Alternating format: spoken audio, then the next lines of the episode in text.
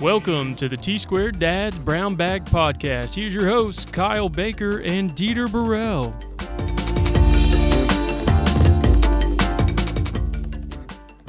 Hey, welcome back. Uh, we have a special episode today. We have a uh, special guest on with us, uh, Mr. Mike Knoll from uh, from our office, and uh, we wanted to get his take on some of the things he has. You have two two daughters, right? Yeah. Nice. And studying to be an architect. Yep. That's always fun. Oh yeah.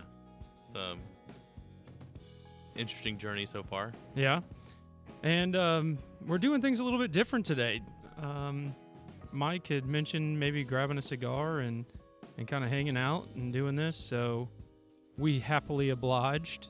So we're currently over at the uh, cigar factory in downtown Pensacola having a little stogie and just have a little chat. Enjoying the afternoon. Now, Mikey, for some of our listeners, tell us a little bit about yourself, a little history. You know, what what got you to Pensacola? What are you doing here? Why are you interested in architecture? Well, I I moved here with my family when I was a kid. We moved from, you know, Georgia and Alabama, and then we moved here. So we've been here since the early '90s. I spent about 20 years in the automotive world. Um, Where at in the automotive world? Well, I started out at Pep Boys, just changing oil and changing tires and stuff, Yeah. and then uh, kind of graduated myself to uh, more of a mechanic, and then I also jumped over to the parts th- side of things, and then also the um, Managerial? managerial. Yeah, That's cus- what you were doing over at uh, at Harley, right? Right. Yeah. So when I left, uh, so when I left um, Pep Boys, I went over to Harley Davidson, and I worked there for ten years, and I did pretty much everything from warranty management to service manager, parts manager, pretty much anything. I Yeah. even did some accounting for almost a year. Okay. It was kind of interesting. Yeah. Kind of got your fill after a while, though. Yeah, I um didn't really care for the I guess the older I got and the more seasoned I got, the more I just didn't like the way that some people would treat other people and it was just kind of a very not all of it, but some of it seemed to be kind of cutthroat and it was just not something I wanted to do anymore. I got you.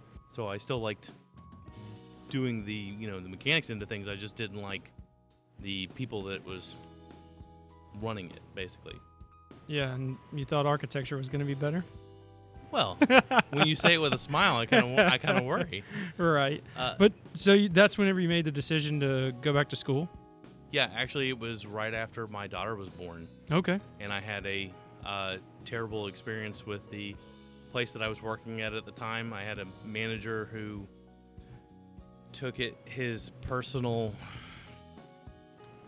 I guess you'd say personal insult that I was trying to better myself. Ah. So I started uh, taking night classes. I didn't interfere with my with my work schedule. We had a six month old, and you know it was just one of those things where I got called into his office one day, and he said, "You know, you think you're better than me." That's how we started the oh, conversation. Oh, gee, that's never a good way to start. Right, and I'm just sitting there with a six month old kid in the back of my head, just thinking to myself, "Oh crap, what am I getting myself into here?" Yeah. And then he just sit there and berated me for 30 minutes about how I was trying to better myself and I thought I was better than him and I was smarter than him, which may or may not be true. That was probably a little bit of jealousy on his part. Talk about self-esteem issues there. Well, and, I mean, this is this was a grown man who was well upheld in his religious institution that he goes to. I don't know which which way he went, but you know, I, I met a lot of people that he knew that spoke very highly of him. But then there's a, this other side of him that I was having to be f- faced with, and it was pretty brutal. You know, it's you know it's interesting that you say that because when I was in high school, college was that furthest thing in my mind, I was the same way. and I went. I had like uh, technical courses for automotive repair. oh, and I, I went forgot into that. you used to do automotive yeah, repair I, too. I went into that for many years, and it wasn't until I quit my job. Uh, I think I, I, I, I thank my young, youthful anger that I quit my job Yeah. because I was still living at home. Obviously, I couldn't afford to live on my own, but I went back to college I went. I went back to. I think I mentioned to you guys. I, I went to community college, and that's how I kind of went from community college to university, and then more into that world of collegiate environment. Obviously, I was a lot older, but I can kind of see. I can kind of relate to you seeing those personalities. You know, thinking that. And and your situation was very unique. I mean, to have been for somebody to drag you into their office and that's that's a big self-esteem kind of thing from for somebody to kind of be telling you, "Oh, you think you're smarter than I am, don't you?" Who would ever do that? As a matter of fact, somebody should be tapping you in the back and saying, "You know what? That's great. You're actually trying to improve yourself, trying to be a better person. I commend you. I commend you for doing that." Yeah, let us know if you need anything from us. Like, Yeah, how can we help you continue that? Yeah, they must not have seen it as you were doing that and then would in turn help their business. They weren't seeing it like, hey, I'm going to get a business degree. He felt threatened by someone trying to make themselves better. And even if they were to stay in that industry, possibly be coming after his job. And so he was threatened. And only, you know, a small person does something like that, you know? Really, a good manager in that situation would definitely be trying to hey man that's awesome what can i do to help you like you know if if you need some extra time off or if we need to adjust your schedule just let us know. If something's coming up you have midterms or finals we understand we want you to do better. But apparently you got the opposite. Yeah. Well, and, and it's funny because after spending some time in class and starting to really learn, you know, the basics of AutoCAD and you know drafting, um, I ended up working for an electrical engineer, and he was that manager that I needed. ah He was amazing. Like, uh, anything, anything. I mean, hey man, my kid's sick. No problem. Just take off. You Yeah. make it. You make it up to me later. It's cool. Never like you super never flexible super flexible. You never heard his voice crack when you said something. He was just always like mellow and just ready to go.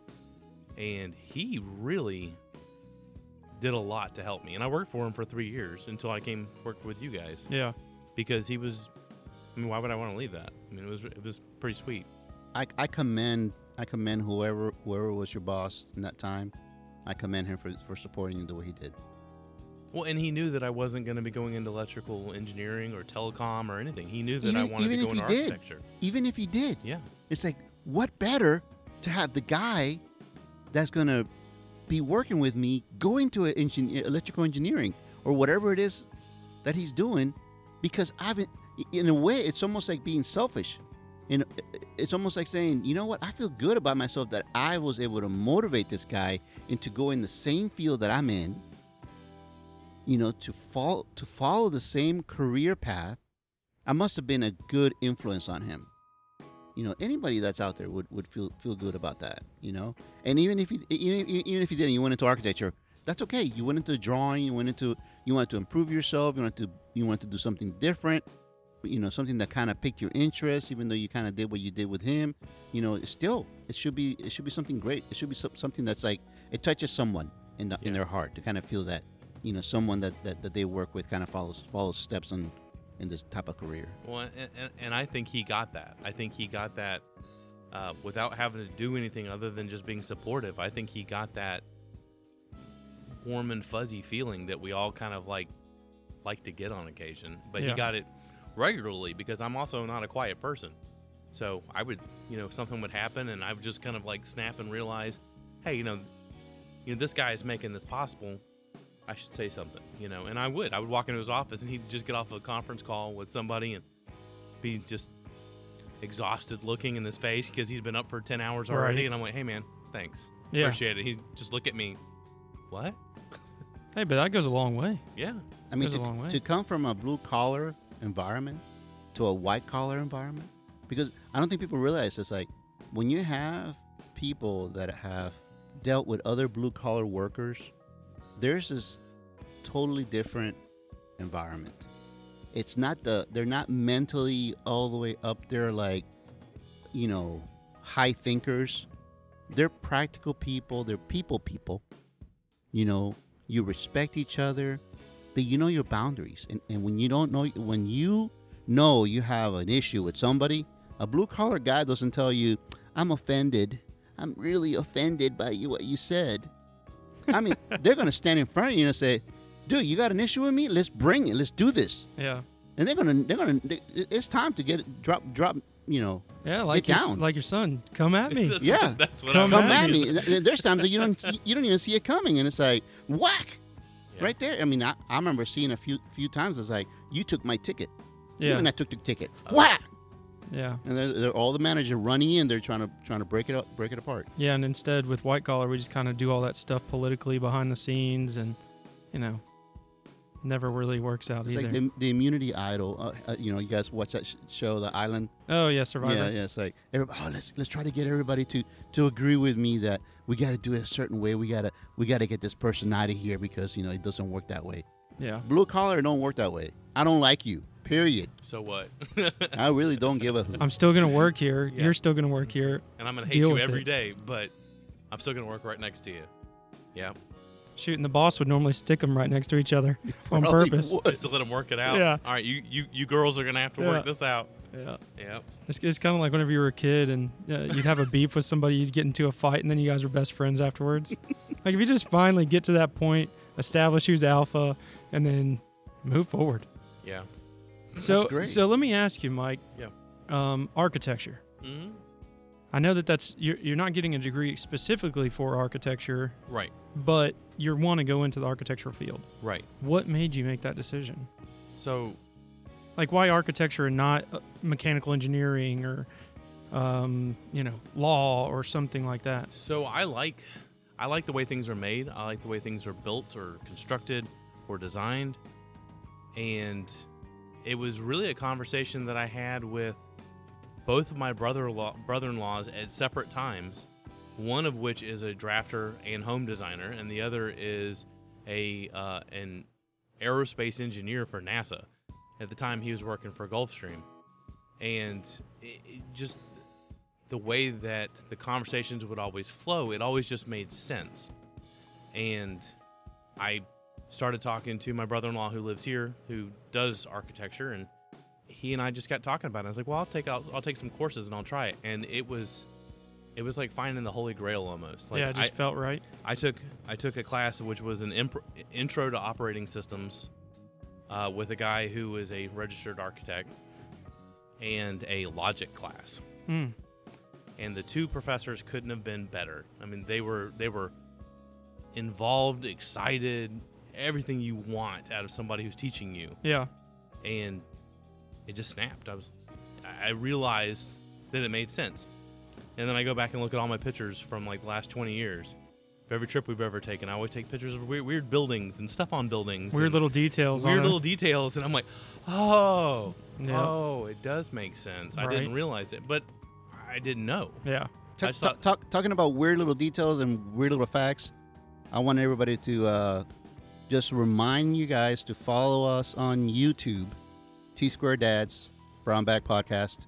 Look us up, and Yeah, definitely. And uh, go over onto Instagram at T Square Dads, all one word, and also T uh, Twitter Twitter. at T Square Dads. That's correct. So, Mike, I, I get all that. When was your first um, experience with doing something architecturally? And I'm, I'm clearing, cluing into a story that you've told me in the past about the house or the cabin. You want to tell us a little bit about that, where you drew that up? So, uh, I'm assuming we're talking about the uh, my capstone project for my architectural Yeah. uh, associate's degree. So, I had an idea. You know, my in-laws had just bought this cabin up in uh, up in North Carolina the year before, and it's kind of like a magical place to my family. Like the girls love growing there. They can see snow. They can see deer. You know, it's like the highest part, the highest elevation on the eastern uh, eastern side of the Mississippi, and so it, it- you know there's a lot of neatness to it. But the house was built in '76, and there are no floor plans anywhere. There's no site plan. The lot and plot for it is Four lines and a couple dimensions. yeah, no, no, you didn't even get that. You Oh, go, man. You go to the uh, the property appraiser's website, nothing. And so I had to go out and field measure all this thing to include elevation. Mm. So I pitched the idea to my professor, who was the department head, who was instrumental into getting me more into architecture. What program? Where? Uh, this was at PSC at Pensacola State, uh, and this was with uh, Michael Hayes. He was the uh, department head.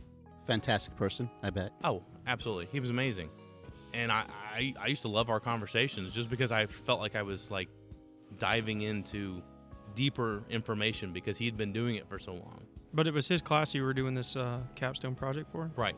Yeah, this was to kind of like finalize everything that I've learned and put it all into one thing. So I had to use, and this is what I pitched to him. It could have been as easy as being AutoCAD, just 2D. Here you go, rock and roll.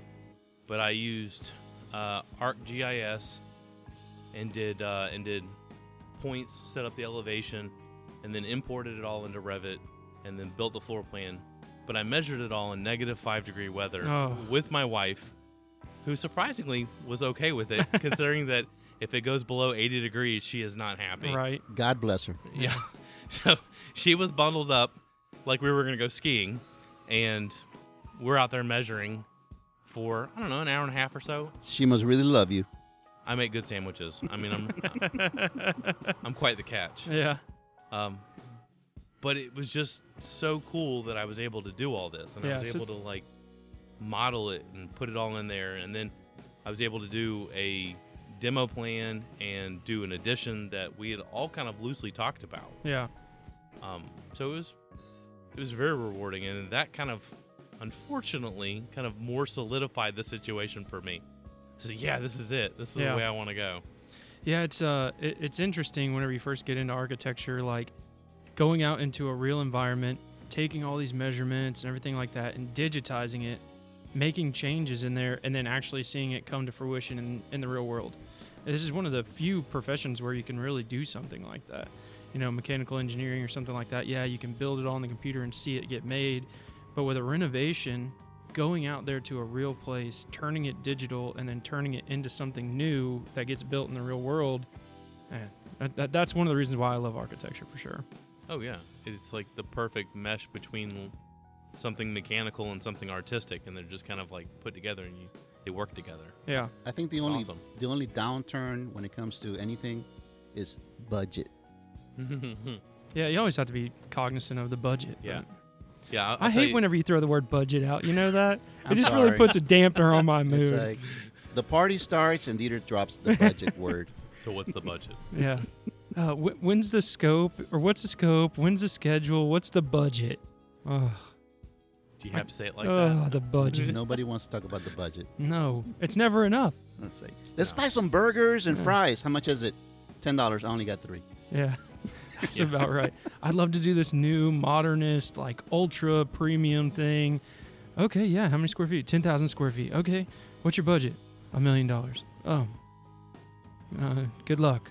Not going to happen. We can build you a box with some nice brick on the outside. Let's cut it down to half. yeah. We hey, we had the same thing happen at the house. We have to get a new front door, and the front door we picked out, you know, tailor made, everything the exact way we want it is going to be a little over five grand, just for the front door, single door with two side lights. So I sent that text to my wife and said, "This is how much it's going to run." She said, "I was thinking more like this," and then sent me a new door to go look after, which was half the price. Still a nice door, but it wasn't my You know, it, Come it's interesting that you said that because I, I think everybody gets into this like, I have this grand idea, this amazing opening with this view to the outside, just letting all this light in, and all of a sudden you price it, yeah. and then you say, no, I think we're good with like a door opening because that's not gonna fly. Yeah. That actually happened to me last night. I was sitting on the couch and I, I, I've been wanting to get a sauna for the new property and just do like an external sauna. And so they make these really cool barrel saunas. Oh, right? I've seen those. Those Yeah. are awesome and a lot of like you know like joe rogan and all those people they like swear by the sauna. I'm like yeah i love a good sauna but i don't want to go to the gym in order to get to a sauna. So i was like okay let me see how how much these are. And i started and it's like pick all these different features and different types of cedar and how many people and the type of door and the type of unit and do you want windows? And i was like heck yeah i want windows. I want a glass door. I want all this stuff. $27000 Woo. I'm like, mm, can't afford that. Let's see where we can cut back. What's By the the- budget? By the time it was done, What's the budget? for the budget I was looking for, I had no windows, four people, an electric heater, and no glass door. You couldn't even see out of this thing. It's just a black barrel on the inside, like nothing in there. I'm like, I guess that ain't gonna happen today. I need to save up a little bit more. I'll just turn one of those Tuff Sheds into a sauna. I've been looking at everything to do with a Tuff Shed. I'm like, oh, Oh my my whole property's God. just gonna be covered with Tuff Sheds. That's awesome. Like, ah, where's the movie theater? Uh, shed number four. Shed number four. Please come on in to shed number four. Yeah, yeah. Wh- Um, uh, where's the workshop? Oh, that's shed number seven down there.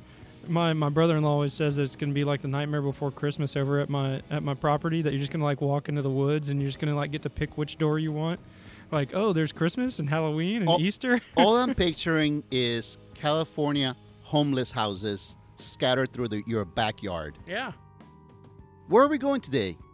I need to go uh, tend to my uh, my guns because we're gonna go shooting this weekend. What shed is that? Number te- seventeen. Okay, well, I guess we're walking down a couple miles inside your property to get to that. So now, now that you're doing architecture, you're loving it. You're about to graduate. What a year and a half from now? No, uh, I should be graduating at the end of the year. Oh, Whoa. into the fall semester, Yep. I've got two and a half semesters left. and that's How with about a bachelor's in project management. project management. Th- Okay. now that leads leads into a very general kind of field it does. So I, because it could be, yeah, it could be you know construction. It could be, you know, personnel. these guys give me grief because I say certain things because I have an accent. What? what, You have an accent? Hold I on, haven't hold on. Is this the episode where we get into the Dieterisms? hold on, I wasn't prepared for the Dieterisms. I Now- didn't write them all down. Now, to all you guys out there, I, I I may just have a different perception of things, okay? But when I th- when I see a thumb, He's talking about a like button, by the way. that's what I told the guys. Yeah, I go, go- hey, there's go- a lot of thumb coming our way. So if you guys are out there and you guys are listening, Go hit the thumb for him. yeah, give, him Give the, us a give thumb. Him the thumb. Yeah, and subscribe. I'll, I I have to. I have to say, Dieter walking around our office and him coming over to my desk and going, "Man, we got a bunch of thumbs today." It, it just, it just makes my day. Not likes, but thumbs. He's got the thumbs. so I'm gonna It's too give funny. Mikey a big thumb Yeah, man. for doing what you what you dream of doing. Thanks. Thanks. So, And- besides um, being in the architecture field now and things like that, I know that obviously that's not your whole life. You have two kids and everything. What else do you uh, do on in your spare time? What, what's one of your other passions? Pre-pandemic, uh, we like to travel, and um, I mean, I guess my growing passion has always been uh, hot rods, old cars, motorcycles. If you can make it loud, make it fast, make it cool, I've always been into it. And so, Sonia and I have been together for coming up on. We've been married for almost 11 years now, and I think we're on our fifth hot rod. And I've, I've been asked to wait until we get done with school, and and then I can go pick up another one. Yeah. I've been told not to pick up anything for a long, long time. So you enjoy that. Share with us. Oh yeah, oh yeah. So, uh, choppers or just hot rods or So I've built a couple of choppers over the years. Uh, one of my friends, uh, he and I built a chopper from started off as a Sportster. We built it, chopped the frame, extended it, did all the stuff in my garage while my wife was pregnant with our first child. oh, jeez. And so we knew that we had to finish it when uh, we were getting close to the due date. And then my daughter decided she was going to come two weeks early. so I said, hey, um, hey man, we're, we're going to have to wrap this up. Yeah, it's going to be finished real quick. So the very first picture of my daughter outside the house is her sitting, like being held up on a chopper that me and my buddy built. Nice. That's pretty cool. It's been awesome. Yeah, And- man. You know, I think I got uh, I seven months of free pizza every every Wednesday night. Ain't nothing I wrong mean, with that. I mean, I did it for nothing. I mean, we, we had a great time doing it. It was just a couple buddies hanging out, building some stuff, and it's what we do with hot rods and anything else. yeah, man. Reminds me of a few weekends. It, I don't know why, but when we hang out, it would take three hours to change the oil in a car. Yeah, because Take it to the you know the Jiffy Lube is 15 minutes. Right. you want to make sure you get all the oil out. Oh, you're right. Yeah, yeah, Right. that's the yeah. key. Every last drop. Yeah, and then You might even have to jack up the back end or jack up the Yeah, so front you can end. tilt it Yeah. see- yeah. Make sure you get all of it out of there. absolutely, absolutely. For all you for all you uh, gear gearheads out there, you, you guys know what we're talking about. That's kind of like whenever I do barbecue. Like, eh, I don't have to sit out here and watch it smoke for 14 hours, but I like to. Bloodshot eyes. Yeah, You okay there, Kyle? I'm okay. yeah man. That, that's what makes it taste so much better. It was watched the whole time. That's right. They heard the music I was playing in the background. That's right. Well, I'm, like- I'm glad like that you're plane. working with us, Mikey. I am too. Yeah, man. too. Thanks for coming on today. Yeah, it's thanks for inviting me. Yeah, so uh, at the end of every episode, I always tell a dad joke. Oh, And I'm going to put you on the spot. oh no, You got a good a dad joke for us? I do. I've I've got one. So, what's the best thing about Switzerland? I don't know. I don't know either, but the flag is a big plus. oh man, that was good. All right, well, everybody, thanks again for listening, and we will talk to you guys next time.